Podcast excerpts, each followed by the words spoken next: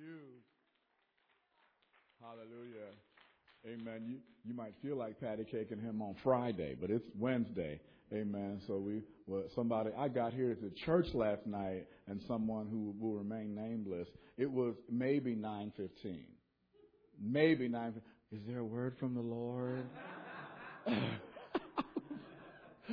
was like I was like, you just you just ate dinner ten minutes ago. What do you mean? Hallelujah, Amen. So so maybe Friday you'll be like, oh, I don't, I, I can't clap anymore. Oh, I, I haven't eaten all year. Hallelujah, Amen. But now you've just missed breakfast. Okay. Hallelujah. Amen. We thank God because we said that in addition to the revival, um, we have the shut in. So it's like we've got the double portion going on. Amen. Uh, and then if you consider the fast, that's like the triple threat right there. Amen. How awesome is that to start the year with a, a triple portion of God's grace? Amen. Being released on your life. I think that that is amazing. That is amazing. Amen. And so as we are going through this um, consecration, by God's grace, we're calling on uh, some of our ministers to share a word concerning what God is uh, pouring into them in this time of elevation through transformation. Amen. And uh, we heard from Minister Kim uh, during our six o'clock a.m. time. And what was she talking about? Anybody remember? Amen. Say that again.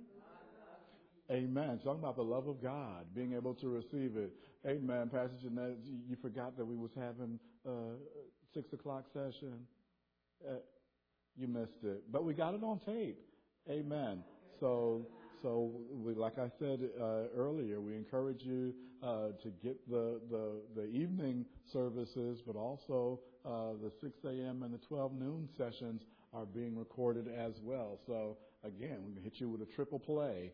Amen. And to, to get that, that uh, year started off, amen. Like I said, I didn't realize I was sharing it with the with those in the sanctuary, but I had um, Mother Van Zant playing just over and over um, throughout the few hours that we had between um, the end of the service and 6 a.m.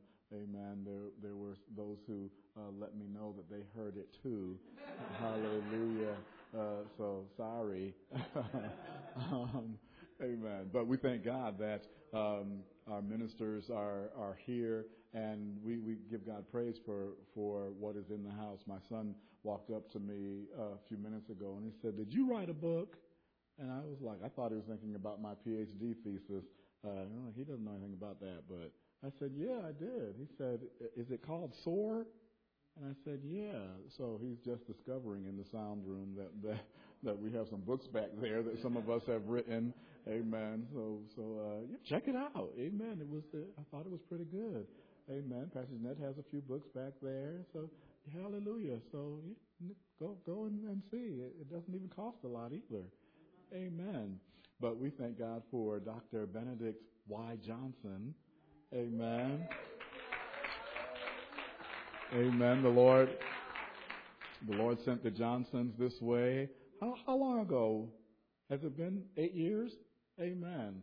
Sent them eight years, and and uh, he he really blessed me a few weeks ago. I don't know what I had done. I was thanking him for something, uh, and uh, he had shared that he said, "I love my church."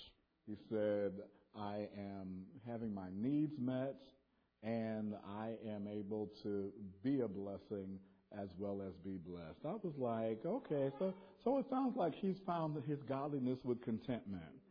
Amen. Because when when I asked the leaders, uh, is there anything else that you want to do? He was like, oh no, I'm good.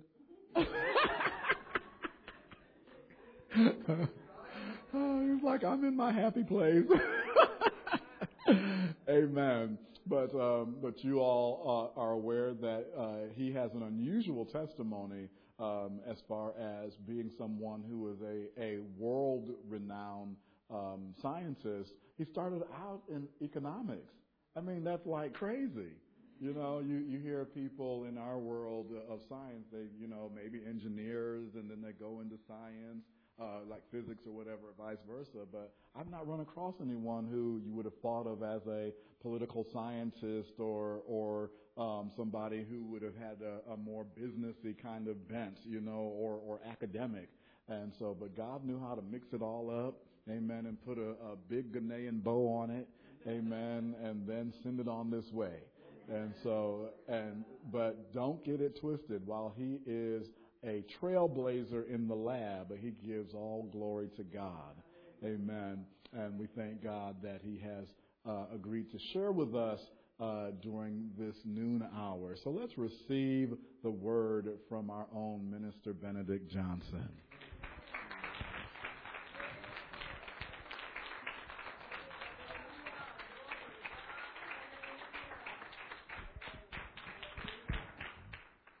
All by the grace of God. Amen. All by grace of God, amen. And good afternoon and happy new year. It's such a blessing to uh, to start new year in a revival mode. And first and foremost, I want to give honor to uh, our Heavenly Father for the work of transformation that He has uh, done in my life that uh, uh, made it possible for me to come out of my comfort zone and, and stand before uh, um, uh, men and women of God to share His His word. It's just uh, amazing when I when I look back how far the Lord has uh, brought me uh, in my walk with Him. I recall when I was in Norway, and uh, that was when I was young and as a, as a as a Christian, and then the pastor of the church that we were um, attending asked me this uh, uh, Brother Johnson uh, would like to um, share a word of testimony. And I said in Norwegian, nine. Nine means no. so that was how far the Lord has brought me, and I was not uh, comfortable even to share uh, the word of God. Let them know, uh, share testimony. Let them know to share the word of God. And then I give honor to uh, our bishop, the angel and the shepherd of this house, um, Pastor Jeanette, co-mate, and all the leaders of uh, Faith to Faith ministry, my own family, and my church family. Um, the theme of this, um, uh, or theme this year is uh, elevation through transformation. And I want to talk about uh, one aspect of this theme, which is the transformed life. So we have uh, to, uh, how do we position ourselves to um, position ourselves to receive uh, the blessings of the promises of God, which are yes and amen. How do we position ourselves? It's just like I liken this theme to be like uh, the promotion that you get on the job after uh, uh, based on your performance. Uh, you have to um, um, excel, know, after some accomplishment, and then you meet some criteria or requirement, your performance is reviewed, and then becomes elevation, which on the job is promotion. And I see 2014 as a, a year of breakthrough a year of turnaround, a year of uh, promotion and recognition. So how do we position ourselves uh, to receive these blessings, which uh, we can sum up elevation? And so the title, as I said, is the transform life. And the key scriptures will be Acts chapter 9 and Romans uh, chapter 12. And I want to use uh, um, uh, Paul, the confession of the confession of Saul as a background uh, for this topic. Um, you know that uh, uh, Paul was a transformed man, and God, before that, he was a guy who was persecuting the uh, the Christians, and he was on his way to uh, Damascus, and he en- encountered the Lord in a dramatic way where he turned his life around and God used him in a powerful way to advance uh, his kingdom work. So the, the confession of Saul is one of the great days in the history of the church. The, the importance of this con- confession is indicated by the fact that it is mentioned uh, three times uh, in, with detailed in the book of Acts. We find de- uh, details uh, in chapter 9, uh, chapter 22, and chapter 26. Uh, you see that anything in the Bible, anything that's repeated uh, with that frequency, has a great significance. And it is also alluded to many times by Paul himself in his writing, in his, in his epistles. So the, the confession of Saul beca- became the pivot not only on which his life turned, but on which the history of the church uh, turned. And you and I, in a tremendous measure, are indebted to this man uh, for whatever we may know about God and about salvation. Because he wrote um, half or more than half of the books of the New Testament if we consider him as the author of the book of Hebrews. And it was so it was fitting that his uh, confession uh, be very unique uh, because he was such a unique person. By birth, he was a Jew. By citizenship, he was a Roman. By education, he was a Greek. By conversion and grace, he was a Christian. And he became the best of all those things in combination. He was a missionary, a theologian, evangelist, a pastor, organizer, a leader, a thinker, a statesman, a fighter for the truth, and at the same time, a lover of souls. So he was everything that a Christian could and should be short of being what Jesus Christ is. Amen. So the, the story of the conversion of Saul is a great evidence of the Father God can take the crummiest of the crummy, the worst of the worst, and make them the best. God is in the business of doing that. And nobody ever gets too low that they cannot be redeemed. And sometimes I think we wonder whether the grace of God can ever be extended in certain cases. And that is just exactly where the grace of God does its greatest and most glorious work. So the transformation of Saul of Tarsus occurred in an instant. And like all Christians, he became a new creation. He was dead in sin. He who was dead in sin became alive to God. He who was insensitive to divine truth began to taste that God is good. He who was blind began to see, and he who was in darkness stepped into blazing light. He who did only evil continually began to do good. The hell bound became the heaven bound.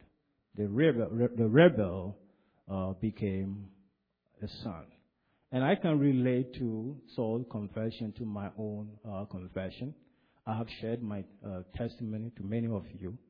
Uh, I was born to, um, I was born and raised in, in a Christian home. Uh, both my, my mom and dad were active uh, members of uh, what we call a charismatic slash apostolic slash Pentecostal church. And we attended the church regularly. Uh, but my heart was not. I was not in the church.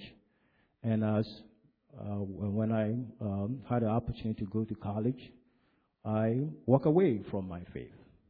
I had nothing to do with uh, the Christian faith. I was um, in in college. I became radicalized, not for Jesus, but for the devil, for the enemy. I wanted to fit in. So in um, uh, the the town that uh, where I was born, the college, like CCC in Corning, we have the college in my hometown, and then I had a full scholarship, a scholarship to go to the college. And you have an option whether you want to stay home, like you stay home, or you stay on campus. And I chose to uh, uh, stay on campus so that I can uh, fit in. And then, uh, so what happened is, and I've shared this many times, that uh, I, I anytime I hear that there's a revival in town or there's a crusade in town, I will hear, I'll get wind of it, and I will lead uh, friends of mine, and we we attend not to hear the word, just to uh, disrupt uh, the service, uh, causing a distraction here and there, and uh, sometimes some of the pastors uh, will will be cursing me. We did that, uh, like Paul opposing the, the the word of God. So when I was in college, I had two dreams. The first dream was to be in the, in the Navy. And then the second dream is to travel abroad.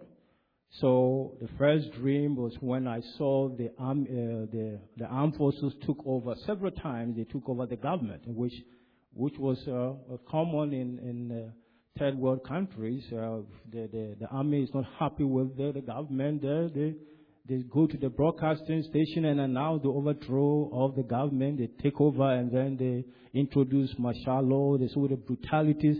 And so I didn't want to be part of it. So that I was abandoned the dream. So what was left was to uh, make plans uh, uh, to travel over, uh, over uh, overseas.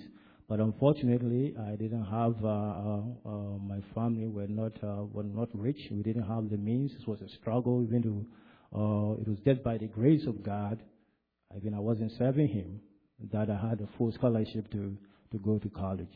So once I uh, graduated, um, a week after I left, I left Ghana and went to uh, Nigeria to what we call the, to find a job. And I was in uh, Nigeria for uh, two years, where I was able to raise some money, came back home, uh, established business. Still, not uh, didn't give my life to God. And uh, what in Ghana, in African countries, that we still, even when we go to church, we still believe in the, what we call um, animistic worship, the worship of uh, other gods, where African believe with the black magic and all this. So with the black magic, what you do is we know that demons, witches, and wizards are, are present, and the way you protect yourself is to you kind of pay these uh, uh, witch doctors uh, to give you protection. And, and that's what, it, what you have uh, like a treaty. You pay them, depending on how much you pay them, either they bless you or if you want to put a curse on somebody, you do all kind of this. So when I came back and uh, my business was doing well, I was making a lot of money, and, and you tell me, oh, there's a great uh, divine, not a prophet, uh, uh, like we said, a man of God, but this is the uh, uh, witch doctors. I will be there, and then uh, I tell them my story. This is what I want to do. I want to travel overseas, and it's okay. Bring this, bring this. Sometimes they will ask you bring chicken. Sometimes they will ask you bring goat, and with money, and they they kind of all concoctions that you want to use, all to what uh, grant you favor, which it doesn't work at all. And so I did for years. And so a month before um, the business was going on, I also, again, the grace of God, you reject God, but God did not reject me. And even He saved me from uh, two serious accidents. I've shared one was on my way to Ghana. We were driving, uh, our, the bus would, would run over a bridge and were about a passengers, about 60 passengers, and one person died on the spot. It's somersaulted three times. God saved me, spared my life. He sustained me in all this, even though I was not working with Him. So it come to the point where a month before, uh, I got all my visas ready to leave, and I said, this time I've had enough. Enough with this, but nothing works. Sometimes they can tell you go to the go to the cemetery and get the, the bone from this part, and I will use it and uh, conjure something to get a blessings on you. Uh, you'll be scared to go to African cemetery. It's not here where you you'll be scared. So okay, if you can afford, you can do that. Just give us the money and we get the bone for you. Sometimes they use a chicken bone for in place. So it's all of the deception. So I had enough with it, and so I decided this time I will go and consult or talk to a, uh, there was a, uh, a pastor of a church. We were organizing a, a prayer camp. And with the same mindset, you know, with the juju, you pay them, right? You pay them for, for, for the service. I went with the same mindset and I talked to the pastor. This is what I want to do. I want to uh, travel or abroad, and I want you to bless me. You know, prayer blessings upon me. And this man said something that's changed my life. He said, "You cannot buy the blessings of God. You cannot buy the blessings of God. You have to have a relationship with God to position yourself to receive His blessings." And that was the turning point in my life that I accepted uh, Christ into my life and all things became new for me. Amen. So that is a transform, uh, the life of a transform, uh, transformation that I was personally experienced in my life. So let's come back on the topic. So I want us to take a look at some of the, the marks or the features of uh, a transformed life, a person whose life has been transformed. Number one is someone whose life has been transformed is has a uh, has a sincere passion for God. He has a sincere passion for God. He is faithful in the service of God. He's filled with the Spirit of God.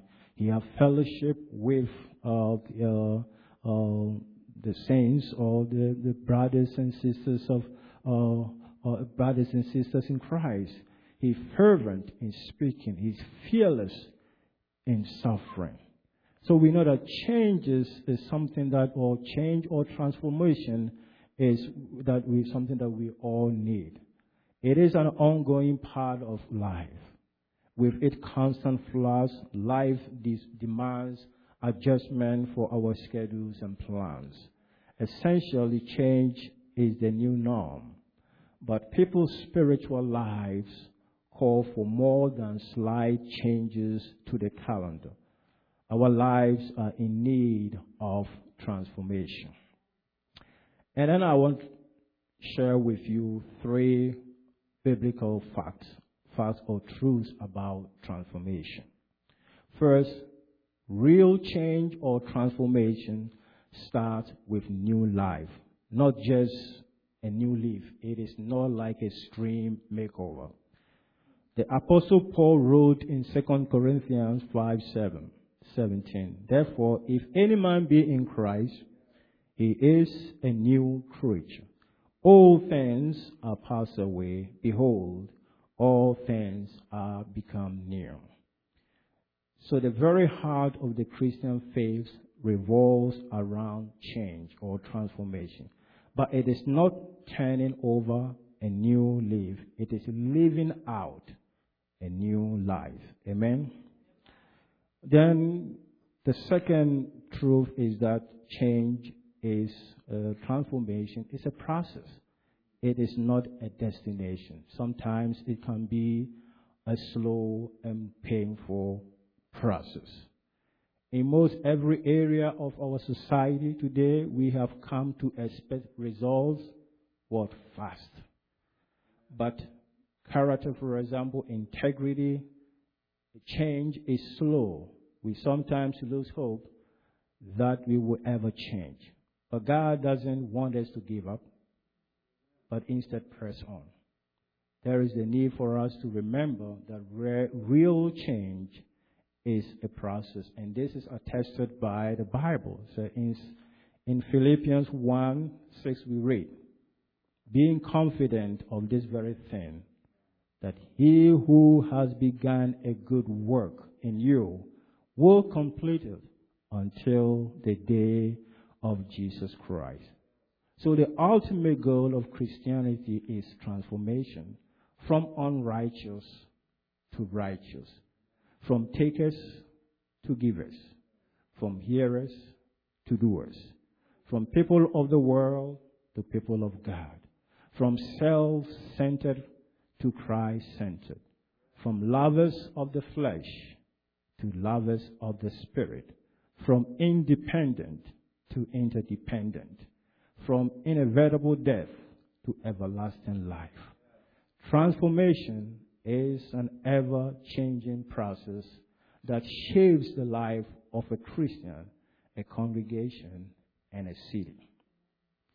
And the third truth about transformation is that change or transformation is letting it go and grabbing hold.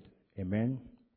Ephesians 4 20 through to 24 said that, however, that, however, is not the way of life you learned. When you heard about Christ and were taught in Him in accordance with the truth that is in Jesus, you were taught with regard to your former way of life to put off your old self, which is being corrupted by its deceitful desire, to be made new in the attitude of your mind, and to put on the new self created to be like God in true righteousness and holiness. So we have to let go our old self and grab the new self. And amen. But why? The question is, why is it difficult for us to accept the change? Here are some reasons. First, because we are stubborn by nature. We are stubborn. Second, because we are trapped and we find it difficult to, to break loose. And because we are comfort, we are comfortable, that we like to be uh, in our comfort zone as they used to be in the past. Because we are afraid, as Mother Van Zant said yesterday, to step off the cliff. We don't want to take the unnecessary risk. And because things hurt, it's painful. Change can be painful. And because we lack power. Amen. So then, how do our lives become transformed? How do our lives become transformed, or how do we achieve a transformed life? The first is renewal, is to have the mind of Christ. Have the mind of Christ. In Romans 12, 1 and 2 tells us that having a renewed mind, that is putting on the mind of Christ, is the link to our being transformed into Christ's image and living the truth.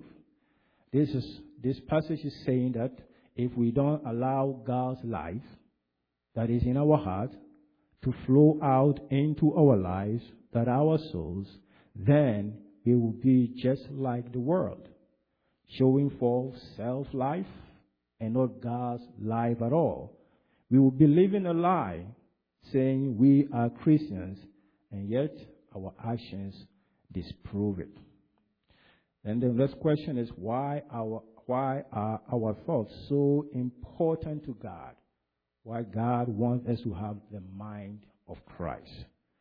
The reason uh, that are so important to God, why our thoughts are so important to God, is that our thoughts are the first to be triggered in the, in the chain reaction of our souls. Our thoughts trigger our emotions. Our emotions stir up our desires. And then our desires produce our actions.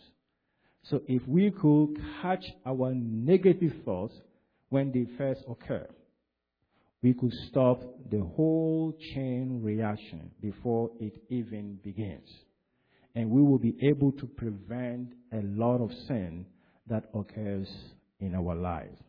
So when God says, take every thought captive, He doesn't mean look at and dissect every single thought we have. He means stop. Take a good hard look at the anxious ones, the hurtful, ones, the doubtful ones, the frustrations, the anger, the pride, and all, all our other emotional and ungodly thoughts. That God wants us to take control of that. Then the second step is to surrender. Complete surrender. The first verse of Romans 12 tells us to be a living sacrifice. We present ourselves as a living sacrifice. We have to utterly surrender to God's plans, not to strike a treaty for trading favors, favors as I my as I, uh, I, I, tried to do when I, I went to uh, the church to like to have a contract with God. somehow pay God for his blessings. With God's blessings are conditional. Salvation is free, but the blessings of God are conditional. It depends on the relationship that we have uh, with Him. So the example of worship as a living sacrifice, sacrifice is much of our transform, where transformation begins. So a transformed life is marked by a willing surrender. The next step is love. Love should be at the forefront of our lives.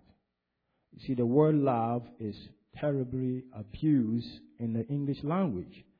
Perhaps because we have only one word to refer to our love for a spouse, love for children, spouse, and even love for pizza. So love is, is but love biblically is essentially the choice to value the need of another rather than our own. Though simplistic as a definition, it becomes a manner of living that runs counter to the world. Transformation shows up in many forms in believers' lives, but love is one trait that Christ clearly said will distinguish our lives from the rest of the world. A transformed life is marked by genuine love. Amen. The next step is diligence. Diligence. We have to be determined. Romans 12:11 says, "Do not lack diligence, be fervent in spirit, serve the Lord." So it is very important for us to remember that the Christian life is not a sprint, but a marathon. And the imagery through the scriptures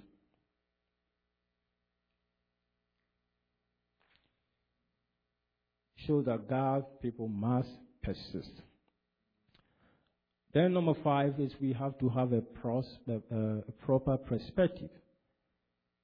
True transformation requires faith. We believe that through faith, in God's grace, one becomes a disciple of Christ. But faith does not have its ending point at the moment of salvation. Faith is required to please God. It is through the lens of faith that believers should see the work of God and their own lives, knowing that we are often bruised by life. The perspective of faith allows us to see beyond the present circumstances. The life of faith must not only be painted as a hope for things to come in eternity. Faith is an active portion of how we view the current condition of life. It is the recognition with the community that life is difficult but not impossible. Living out transformation requires the perspective that perspective that my strength and my ingenuity will never be sufficient. They were not sufficient to secure my soul for eternity and they will not be able to get me through the years of this life. Faith is being convinced that God is there and He is for us. Maintaining this right perspective of faith will keep believers in a state of reliance on Christ. And it is the active reliance that living our transformation is possible. So a transformed life is marked by a perspective of faith. And number six is living in a community with believers. That is, we have fellowship with one another. The book of Romans 12 deals with how believers relate to one another. From verses 13 to 20, a model is given to us from remaining close to one another. The language of the passage points to the needs we have sharing, hospitality, blessing, weeping, peace, hunger, thirst. Meeting these needs for one another is where transformation shows itself. Community or fellowship is the place that catalyzes change. A transformed life is marked by living in a community with believers. And um, last but not the least is we have to pursue righteousness. So what does practicing righteousness look like? Righteousness is defined as without guilt or sin. We could also define it as right, having a right standing with God. Bible says in 2 Corinthians chapter 5 verse 21, He made him who knew no sin to be a sin for us, that we might become the righteousness of God in him. So Jesus never sinned, right? He, he never did anything to deserve the sin, that sin being laid upon him. But he took that, that sin on him. He became a sin so that we who didn't do anything to become righteous could become righteous. So because of Jesus' sacrifices, God is able to treat us as if we have never sinned.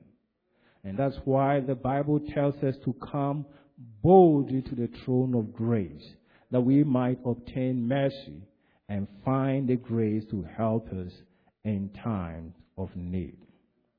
So you see, the only way we are able to come to that throne is because God's eyes. The second we ask forgiveness is like we've never sinned. It is like that we are back in the Garden of Eden and we can have the same relationship with Almighty God that Adam had before the fall. Righteous living is a mark of transformed life. So I will sum up with this uh, transformed life is a resurrected life. First Corinthians 6, 9 through 11 said, Know ye that, know ye not that the unrighteous shall not inherit the kingdom of God, but not deceive, neither fornicators, nor idolaters, nor adulterers, nor effeminate, nor abusers of themselves with mankind, nor thieves, or covetous, or drunkards, or revilers, extortioners shall inherit the kingdom. And such were many of you, but you are washed, you are sanctified, you are justified in the name of the Lord and by the Spirit of God. God loved us the way we are, but He loved us so too much to leave us that way. He loves us the way we are, but He loves us too much to leave us that way. So transformation involves a change of direction from hell to heaven, a change of actions from a sinful lifestyle to virtuous living. Transformation involves change of motives from rebellion to submission and delight. Amen.